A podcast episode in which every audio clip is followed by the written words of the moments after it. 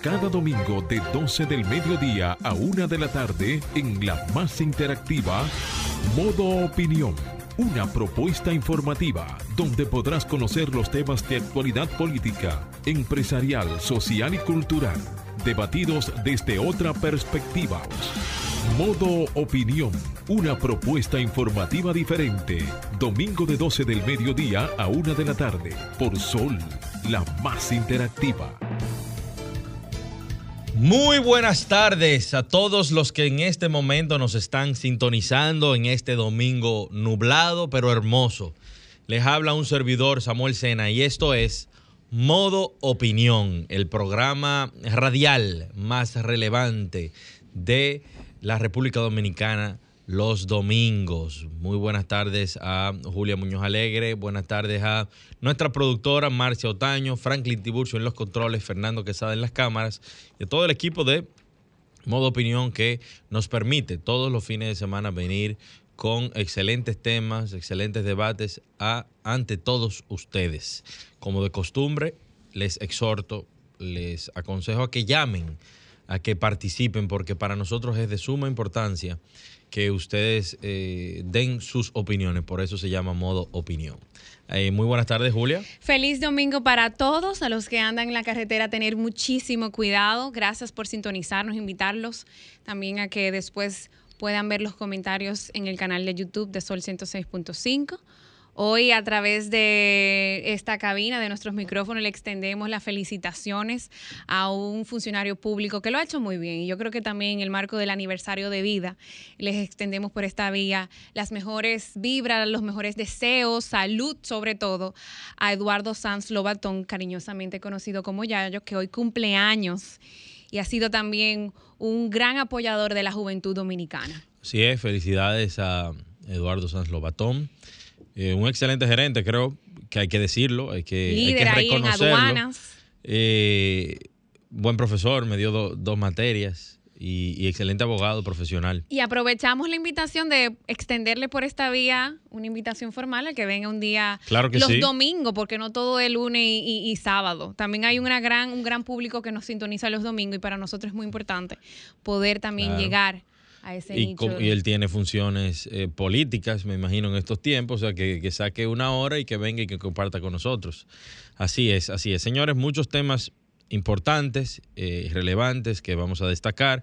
Y eh, el primero es que el presidente Luis Abinader encabezó en el municipio de Monción, en la provincia de Santiago Rodríguez, la jornada de inclusión social, primero tú donde reiteró que la función de su gobierno es acompañar a los más necesitados y mejorar su calidad de vida. Dijo que sepan que hay un gobierno que los acompaña siempre, sobre todo cuando más lo necesitan. Por eso estamos aquí hoy con todos ustedes y por, lo, y, y por eso es que hemos traído estos servicios, expresó el mandatario. Asimismo, en otro orden, el portavoz del Instituto Nacional de Tránsito y Transporte Terrestre, Intran, Dari Terrero, informó que la medida... Dari Terrero. Dari Terrero, mi amigo.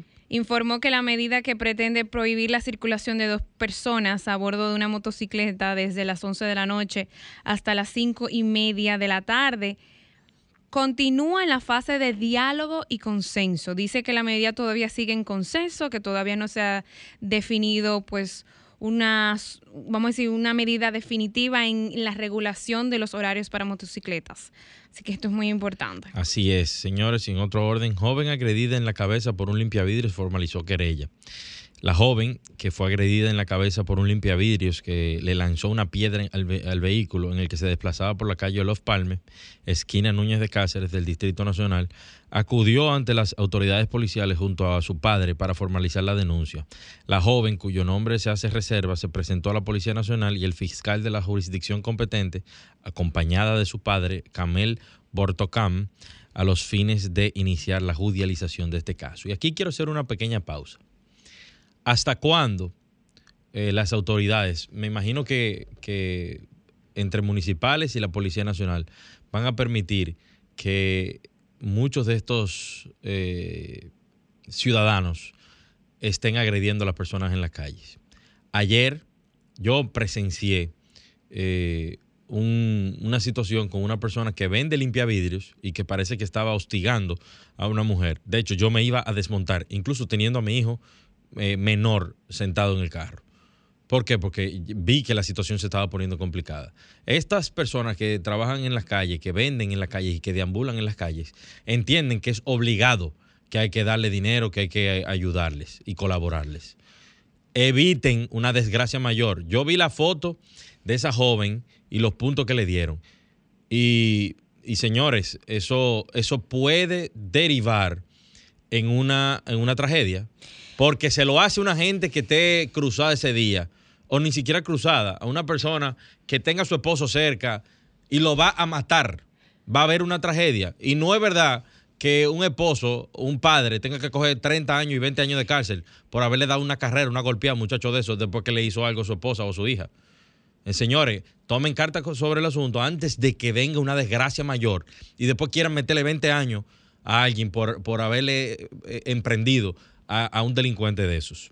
No, yo me, yo me sumo a, esa denuncia. Yo también he sido eh, de alguna manera acosada por estos indigentes y hasta los mismos limpiabotas haitianos menores de edad que entienden que es obligado que tú tienes que darle dinero, que es obligado que tú tienes que ayudarlo y que es obligado de mala manera, agresivamente, te dan golpes en el, en el, en el vidrio, se, algunos se te montan en el mismo vehículo, señores, y, lamentablemente uno como mujer, uno no sabe ni qué hacer, sí, porque si uno también responde, uno entra en ese mismo círculo de violencia que realmente no, no, conduce a nada. Que no se lo haga a una esposa mía, para que tú veas cómo, cómo posiblemente yo yo me desgracio. Por otro lado, en las internacionales inician elecciones locales y referéndum constitucional en Ecuador. La votación de las elecciones locales de Ecuador y del referéndum promovido por el gobierno para reformar la constitución en materia de seguridad, democracia, instituciones y medio ambiente comenzó este domingo con más de 13.4 millones de ecuatorianos llamados a las urnas. El Consejo Nacional Electoral CNE dio por inaugurada la jornada de sufragio y comenzaron a abrir las urnas a partir de las 4 en, los más de 4.380 locales de votación. Recibirán electores durante más de 10 horas hasta, la, hasta su cierre a las 5 de la tarde. Esto dará paso al conteo de las papeletas, o sea que nuestros mejores deseos para Ecuador. Hay una gran delegación de observadores dominicanos allá, eh, así que es una gran experiencia y qué bueno que, Qué bueno. Señores, en otro orden, residentes de, las zonas vulnerables donde, se donde han sido diagnosticados casos de cólera indicaron que no se aplicarán las vacunas contra la enfermedad al entender que eh, los casos en sus sectores son aleatorios. Residentes del sector La Sursa, en el Distrito Nacional, indicaron que los casos de cólera que se registraron en su comunidad fueron aleatorios, por lo que aseguraron que no se colocarán la vacuna contra la enfermedad. Yo no, no soy la persona indicada para decirle a usted que se vacune si está en, esas zonas de alto impacto por el cólera, pero sí reciba toda la ayuda y, y, dele apertura a las grandes jornadas que se están haciendo para enseñarles, edificarles con relación a cómo manejar este tema, para que el cólera no se esparza, no se difunda mucho más.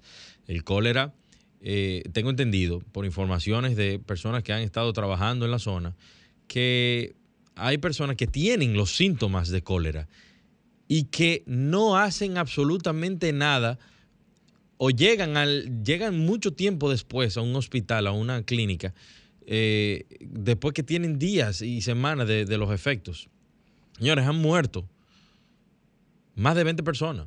Eso no se dice, pero han muerto más de 20 personas por el cólera ya en esa situación. O sea que, señores, no dejen, si, si usted está infectado, eh, no deje que una enfermedad que ya puede ser curada con cosas simples le quite la vida y, y deje en luto a sus familiares. Y también deje que, las autoridades hagan su trabajo, que las autoridades le, pongan su vacuna, si, si, usted está de acuerdo con la vacuna, pero si no, sigue el tratamiento, límpiese las manos y trate de, eh, de vivir en un ecosistema de salubridad. Señores, esto es todo por, por, hoy con relación a las noticias. Continuamos aquí en modo opinión. Adelante, Franklin.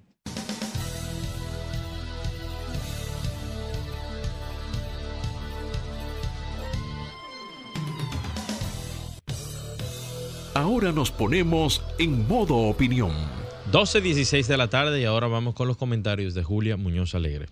Muchísimas gracias. Eh, mi intervención de hoy la quiero dividir en dos temas muy importantes. El primero es sobre la Semana Dominicana en Jamaica, que por primera vez, señores, se va a realizar en la historia de las relaciones bilaterales entre estos dos países caribeños por la Embajada de la República Dominicana en Kingston desde el sábado 18 de febrero al sábado 25 de febrero. Para la embajada es de gran satisfacción poder en el marco de esta semana llevar a cabo actividades importantes como va a ser el primer foro empresarial de República Dominicana y Jamaica que va a ser celebrado el martes 21 también tienen en agenda eh, pues todo lo que tiene que ver la cámara, la nueva Cámara de Comercio de República Dominicana en Jamaica, presentaciones, conferencias, conversatorios, mesas temáticas y paneles en los que se abordarán temas de interés para ambos países con discusiones lideradas por los ministros, autoridades y representantes del empresariado en sectores claves como industria, comercio, inversión, turismo, aviación portuaria, agricultura, zonas francas, call center, economía, Naranja, el New Shore y el Hub Logístico, Medio Ambiente, entre otros temas. Cabe destacar también que habrán rondas de negocios, reuniones B2B, visitas a plantas potenciales de socios estratégicos y bueno, y felicitar a, va a haber también un concierto de gala con una reputada violinista dominicana. Y bueno, y extenderles las felicitaciones a la embajadora Angie Shakira Martínez Tejera por también extendernos la invitación para acompañarles en el marco de esta semana, que realmente tengo que confesarlo y la tengo que felicitar públicamente y a todo su equipo, porque tiene un equipo pequeño, pero bastante dinámico. Eh, ha podido pues relanzar la importancia de esas dos relaciones bilaterales y yo sé que ha sido con mucho esfuerzo y mucho trabajo y mucho compromiso. Extenderle, embajadora, mis felicitaciones porque realmente se necesitaba ese, ese socio estratégico tenerlo bien cerca. República Dominicana por mucho tiempo ha vivido de espaldas al Caribe y no debe ser así. Si es líder en la región, líder en muchísimos aspectos, pues es muy importante tener a los vecinos cercas y trabajar en conjunto cerca. Así que mis felicitaciones y invitarlo a todos los empresarios a que se acerquen y puedan también conocer todo lo que viene en esta primera semana dominicana en Jamaica. Cambio mi comentario, así entro en modo bien de opinión eh, no quería perder la oportunidad que tengo, primero como ciudadana, como mujer, y me afecta mucho lo que le pasa a mi país. Eh, como servidera pública, también me llama mucho la atención muchas cosas. Tengo muchas inquietudes, soy una joven con muchas ganas de seguir aportando a mi país, pero también me, me preocupan muchos temas. Y yo sé que el gobierno dominicano, junto a todas las instituciones, está trabajando fuertemente en proyectar y en relanzar nuestro país a nivel internacional. Conozco el esfuerzo de muchísimas personas, conocidas y no conocidas, que están haciendo lo mejor dentro de lo que tienen para que nuestro país siga pues recibiendo turistas de alrededor del mundo, siga teniendo ese interés de la inversión extranjera directa a nuestro país, siga haciendo más exportaciones, más negocios, en fin, lo mejor para nuestro país. Pero también me llama, y esto es un mensaje que quiero darle al presidente, porque yo sé que como hay una gran cantidad de personas haciendo cosas buenas, también hay una gran cantidad de personas que no tienen las buenas intenciones. Y no quiero, señor presidente, que le sigan boicoteando su gobierno porque ha sido un gran esfuerzo de mucha gente seria que está allá afuera. Y me tocó mucho, eh, una situación muy desagradable, vivirla este viernes de una amiga muy querida que representa una importante empresa europea, no voy a decir el nombre por respeto, porque se me pidió respeto y yo en eso respeto. Pero sí quiero decirle que fue agredida y ha sido agredida en varias ocasiones por embargos ilegales, justificando documentos falsos en base a situaciones que se pudieron dar de otra manera, pero que ya han pasado ya más de tres ocasiones. Y presidente, eso no es justo. Gente que le da empleo a más de 3 mil personas, que pagan impuestos, que cumplen la ley, que no solamente dinamizan la economía local, nacional, también la internacional, que ponen a República Dominicana en el mapa de una manera muy buena y eso también llama la confianza a los empresarios internacionales a que vengan a este país.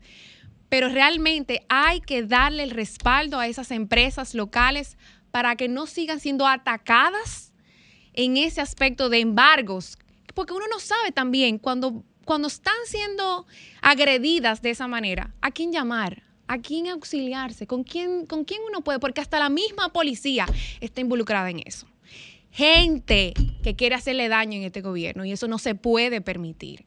Y me llena de mucha rabia, de mucha impotencia, porque yo sé el esfuerzo que se está haciendo en muchísimos aspectos para que este país, el nombre de este país quede bien fuera y dentro también. Pero no podemos darle, darle la gana a mucha gente de hacerle daño a esas empresas que le dan el sustento a muchas familias, sustentos de calidad, sectores vulnerables de nuestro país, para que usted siga dándole la oportunidad a esos delincuentes, porque son muchos delincuentes a que sigan agrediendo a gente que tiene la buena intención de seguir apoyando a, su gobierno, a este país y a la familia dominicana. Porque claro, cuando una empresa se instala aquí, impacta en todos los sentidos, no solamente en lo económico, en lo social, en muchísimos aspectos, porque le dan también la facilidad a esa familia que se desarrolle en muchísimos ámbitos, le da a que esos padres le puedan dar educación de calidad, le lleven el sustento a su familia. Y no podemos permitir que sigan agrediéndole, que se quieren ir de este país, porque dos o tres están haciendo mafias ilegales, embargo ilegal en horas que no deben de ser. Y me llena de mucha rabia, porque eh, pasé momentos muy difíciles viendo gente que trabaja dignamente, legítimamente siendo agredida y uno no sabe a quién llamar ni a quién resguardarse, porque también en eso le fallamos a la inversión extranjera, a no resguardar y no proteger y darle la asistencia cuando son agredidos injustamente. Este ha sido mi comentario del día de hoy.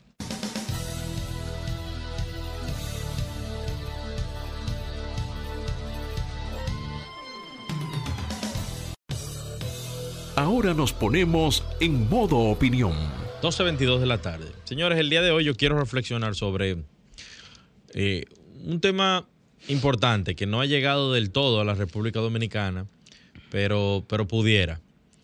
Eh, recientemente me enteré de que en el Congreso Nacional eh, cursa un proyecto de ley que trata sobre el acoso en República Dominicana.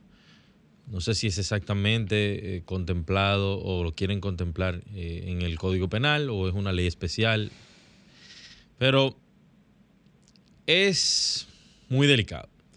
Es un tema que, hemos visto como en otros países, principalmente en los Estados Unidos y en países europeos, el tema del acoso eh, es más gris que blanco o negro.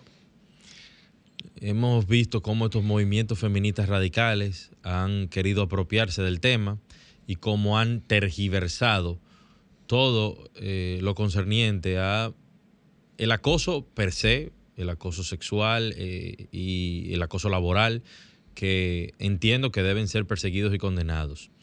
Pero hay una, una línea muy fina con llamarle acoso a cualquier acto.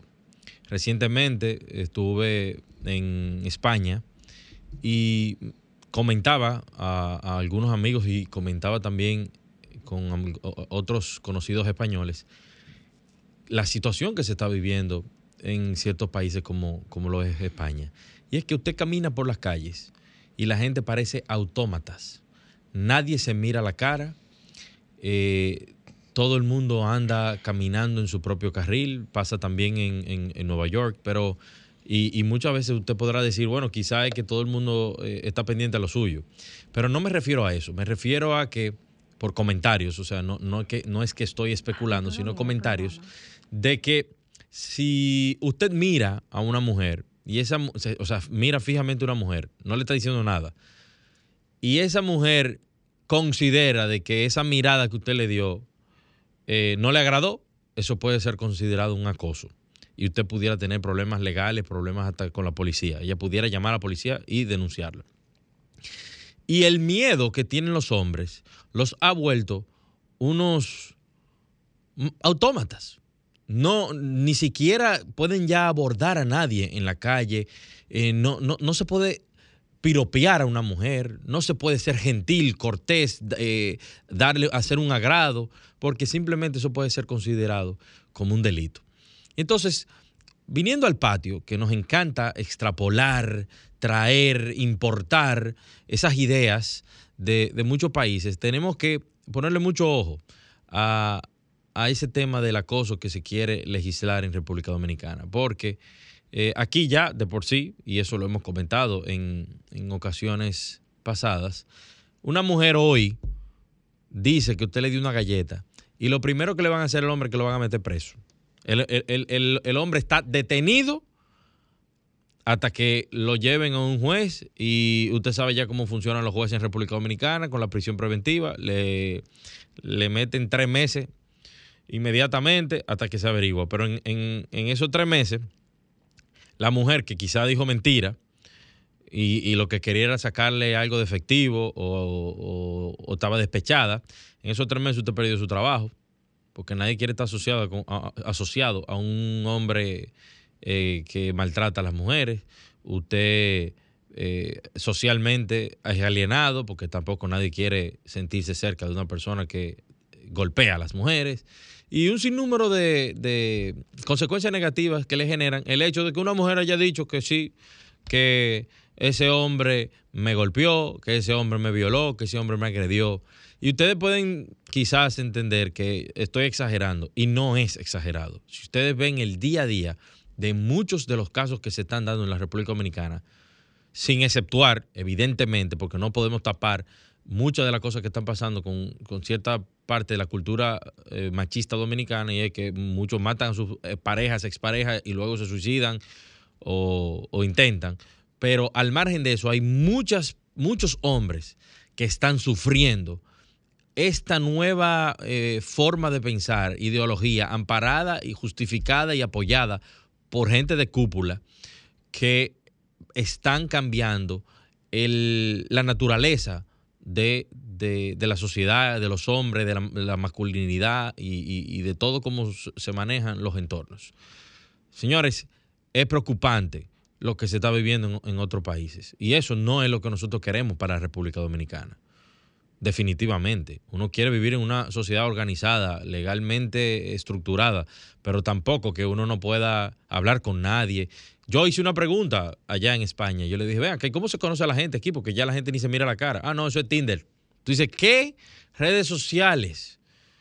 Expuesto a que te pueda pasar lo que sea, porque hay un- una cantidad de locos en, en- en esa plataforma, pero la gente ya no se habla orgánicamente, hola, ¿cómo estás? Me pareciste bonito, me pareciste bonita, eh, vamos a hablar. No, no, es cualquier cosa de acoso, tú estás preso.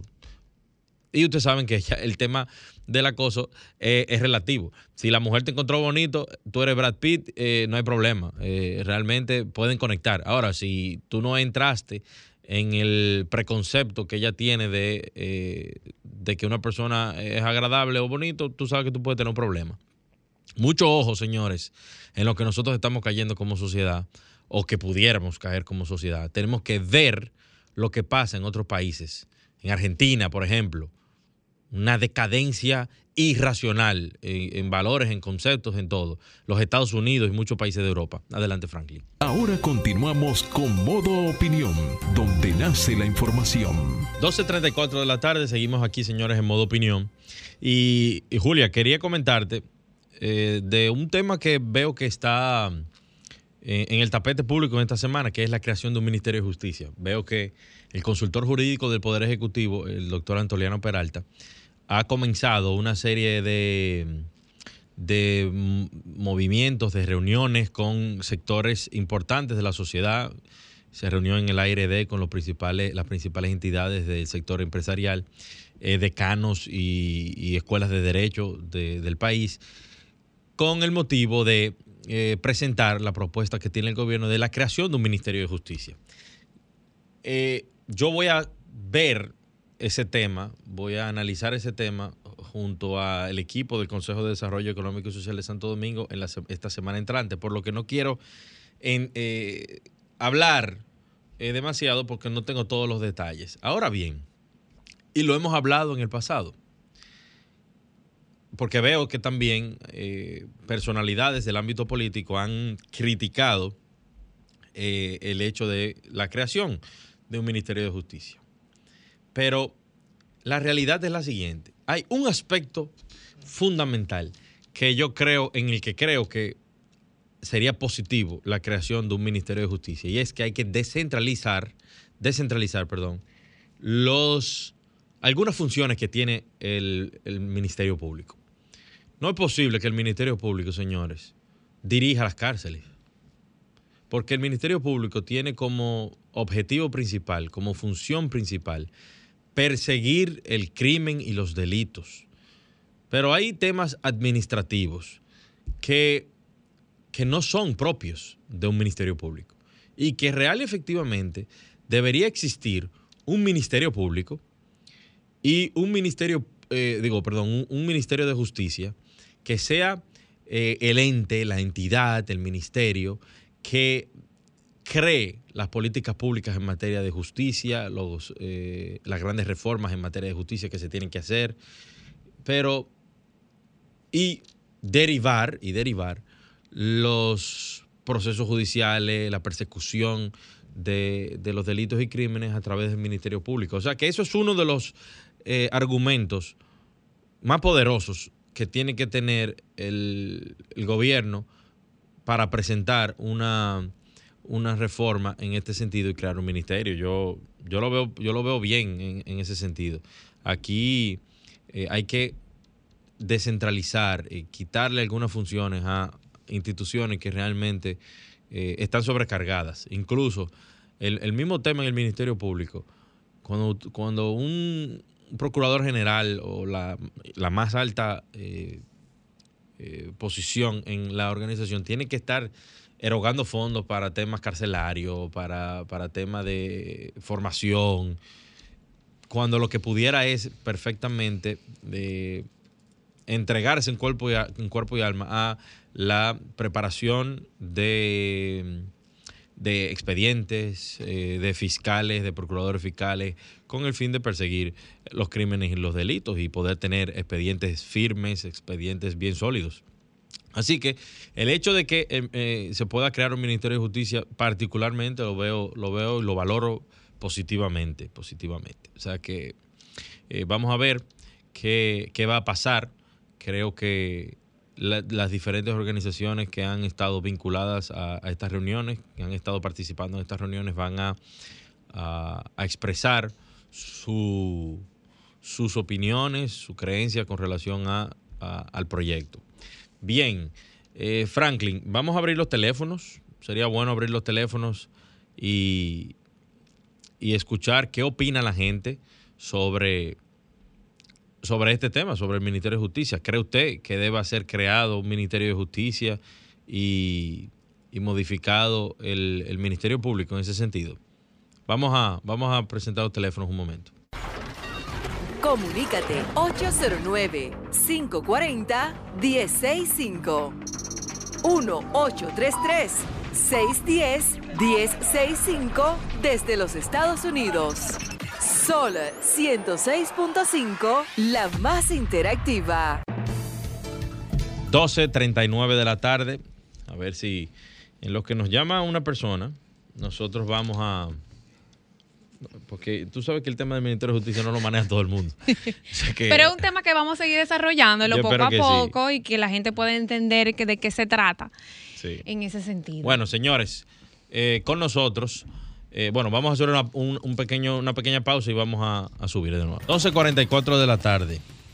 Así es, damos la bienvenida a Santiago José Muñoz Tapia, eh, nuestro invitado del día de hoy. Me llena mucho orgullo tenerlo aquí en cabina. Gracias. Es doctor en ciencias geológicas. Por, él no quiere que yo diga los años, no, no, pero, pero tiene muchos años, años de experiencia sí. y de profesión y formación académica internacional. Fue el fundador y primer director del Servicio Geológico Nacional de República Dominicana, creado en el 2010, adscrito eh, al Ministerio de Energía y Minas y ha liderado investigaciones, exploraciones y proyectos de alto impacto nacional y regional. Fue el pasado presidente y consultor permanente de la Asociación de Servicios de Geología y Minería Iberoamericana, ASMI. También fue expresidente de Sodogeo y de otras organizaciones yeah. a nivel nacional. Entonces, bienvenido. Para nosotros es un gran honor tener a mi bello padre aquí en cabina. Gracias, hija. Para mí es un honor también compartir el conocimiento con ustedes y estamos a las órdenes para cualquier inquietud de índole de lo que ha sucedido o cualquier lo que sea con relación a lo que es el, el territorio bueno, de la isla española y más allá, porque en la geología lo, las fronteras no dividen las formaciones geológicas. Perfecto, muchísimas gracias. Ingeniero, vamos a entrar en materia. La semana pasada, la mayoría de los que vivimos en el Gran Santo Domingo, por lo menos, sentimos ese remenión. Particularmente yo me dirigía a llevar a los muchachos al colegio y yo siento que el vehículo me lo está moviendo y yo digo, ok. Y, realmente se sintió fuerte. Supimos que fue a 32 kilómetros de, de Matanza, de Matanza Baní, provincia de Peravia. Pero eso derivó a que comenzáramos a reflexionar sobre, primero, todo lo que se dice o lo que se ha venido diciendo de que aquí se espera un gran terremoto.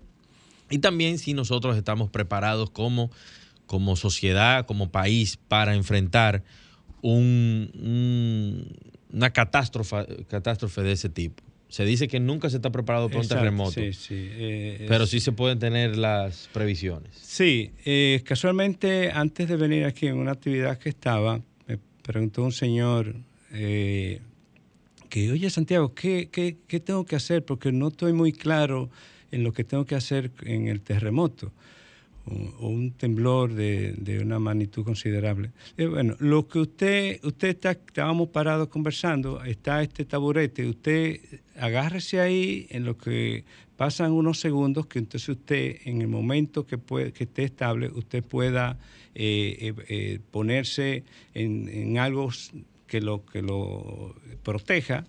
Y, y, entonces ya, esperar los otros segundos y después que, viene un poco la calma, usted salir hacia un lugar seguro, si depende del edificio donde esté cómo, eh, y cómo esté orientada el tema de la evacuación. Es algo que todavía adolecemos en la, en la ciudad, eh, y mejor dicho, en la sociedad misma, de, de, qué hacer antes, durante y después de un, de un, terremoto o de un tsunami o cualquier evento de estos que, que no todavía eh, no, no tenemos esos parámetros precisos para decir temblará en X tiempo.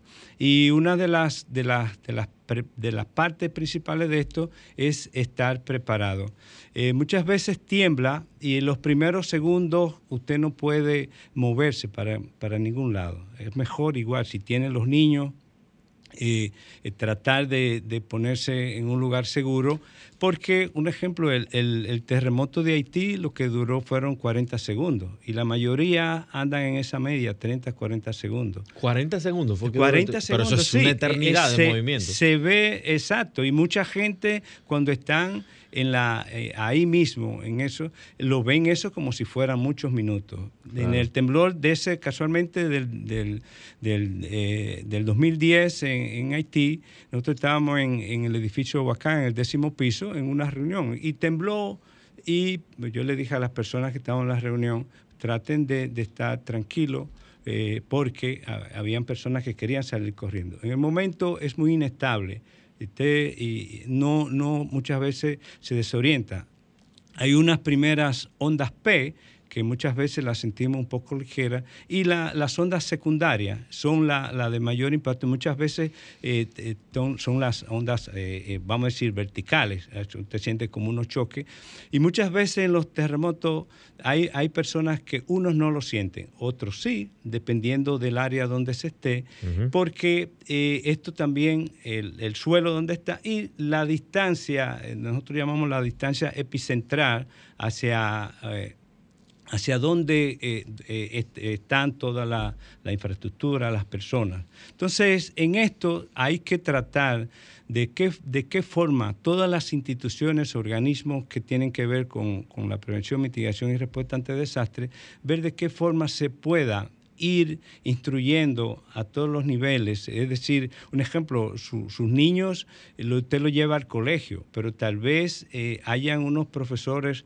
que no sepan y no estoy eh, diciendo que no estamos preparados. Pero hay un rol también de la familia, del hogar. Sí, sí, eh, todo, todo, todo es un, engranaje con esto y respecto también a lo que tiene que ver en los, los sitios públicos, es decir, cuando se hacen concentraciones de personas, e igualmente en áreas donde diariamente donde diariamente, valga la redundancia, van muchas personas, es decir, eh, supermercados y otras áreas, eh, oficinas públicas. Aquí hay muchas oficinas públicas que lamentablemente se, eh, se construyen para un aforo de personas y después Sobrepasan. sobrepasan. Entonces, y también con la cantidad de personas que van a esos lugares a buscar eh, llevar documentos, lo que sea, diligencia. Entonces, hay que, el, el qué hacer antes, durante y después de un, de un terremoto es de suma importancia, porque ok, la infraestructura puede estar muy segura, pero hay muchas veces lo que hemos hablado de los elementos no, no estructurales, es decir, eh, partes que cuelgan, eh, techos eh, eh, móviles y, e igualmente usted tiene que tener la- las rutas de evacuación. Hay, hay, hay un problema serio que muchas veces no, no, no eh, los que diseñan o, ponen las cosas, eh, sitios muy bonitos, no quieren poner letreros de ruta de evacuación. A veces creen que se ven feos, pero en realidad usted prefiera estar en un sitio seguro y usted pueda salir eh, con- de, de un sistema de, de- Claro. de seguridad para la evacuación. Yo tengo dos preguntas, sencillo. Ya. Mucha gente se pregunta por qué tiembla tanto República Dominicana. Eh, primero, eh, eh, hablamos Y va a seguir temblando, o sea, vamos a seguir siempre. percibiendo Y en cualquier momento puede haber un, un terremoto por encima de 7 o de, de 6.5. ¿Cómo? Hay que recordar el terremoto del 4 de agosto de 1946, cercano a Samaná, y luego cuatro días después ocurrió el, el- el maremoto, Ah, tsunami de, de Matancita, Ajá. cuatro días después. Es decir, usted cuando inicia, cuando se genera un, un terremoto, los, eh, sigui- los días siguientes siguen ocurriendo. Eh, eh, sí, sí. Y ho- hoy, hoy mismo hubo una, una réplica de 3.7. Ese es un Del rango que no se siente. No, sí, sí, de este de ahora, del día primero. Hoy a las nueve y media, algo así. Entonces, eh, pero hay veces que hay réplicas que pueden ser incluso mayores, Mayores que, que el- que- que el evento. Entonces, por eso los días siguientes de un evento hay que, hay que mantener ese monitoreo e informando de las réplicas de, de- y también de sitios que eh, hayan ocurrido alguna grieta eh, en alguna edificación para ya con las réplicas puede, puede afectarse más. Entonces, con respecto a, a- al riesgo sísmico de aquí, de, de- de- vamos a decir, de la isla, eh, hay que entender que la isla española está lo que nosotros llamamos en una zona de alto riesgo sísmico porque estamos dentro de lo que es la, la placa del Caribe. Sabemos que la, la Tierra eh, tiene grandes placas, entonces nosotros estamos eh, recibiendo empuje, me refiero a la placa pequeña del Caribe, de, eh, por ejemplo, la, la- la placa de, de Cosco, que esa zona de- del istmo de Panamá, esa parte hace un empuje, la, la- igualmente la, la placa de Sudamérica, la placa de Norteamérica. Entonces, eh, eh, y eso es lo que da una explicación de esas, esas elevaciones tan grandes de esta Pero ¿por isla. qué se están moviendo continuamente las placas? Es, que la, la Tierra es dinámica, la Tierra nunca ha estado estática eh, y por eso es que en esa evolución de la Tierra hubo un momento, si usted pone a Sudamérica y África, y usted lo ve cómo encajan en el mapa mundi, ¿no? Ah, o sea, dice que, que engrana. Exacto, entonces eso es lo que se llama la deriva de los continentes. Hay una en la en las hay unas placas que se mueven en una dirección y otras se mueven en otra. Entonces, y hay incluso dentro del mar lo que eh, eh, hay eh, dorsales, llamamos dorsales esa zona de separación, que incluso hay muchas veces volcanismo internamente. Entonces, en esa evolución de esos movimientos de esas de esas placas inmensas, la placa de Suramérica, se generó una serie de rocas, en, eh, le estoy hablando de cerca de 140 millones de años, eh, una serie de rocas donde se formó parte de las rocas más antiguas de nosotros, de esta isla.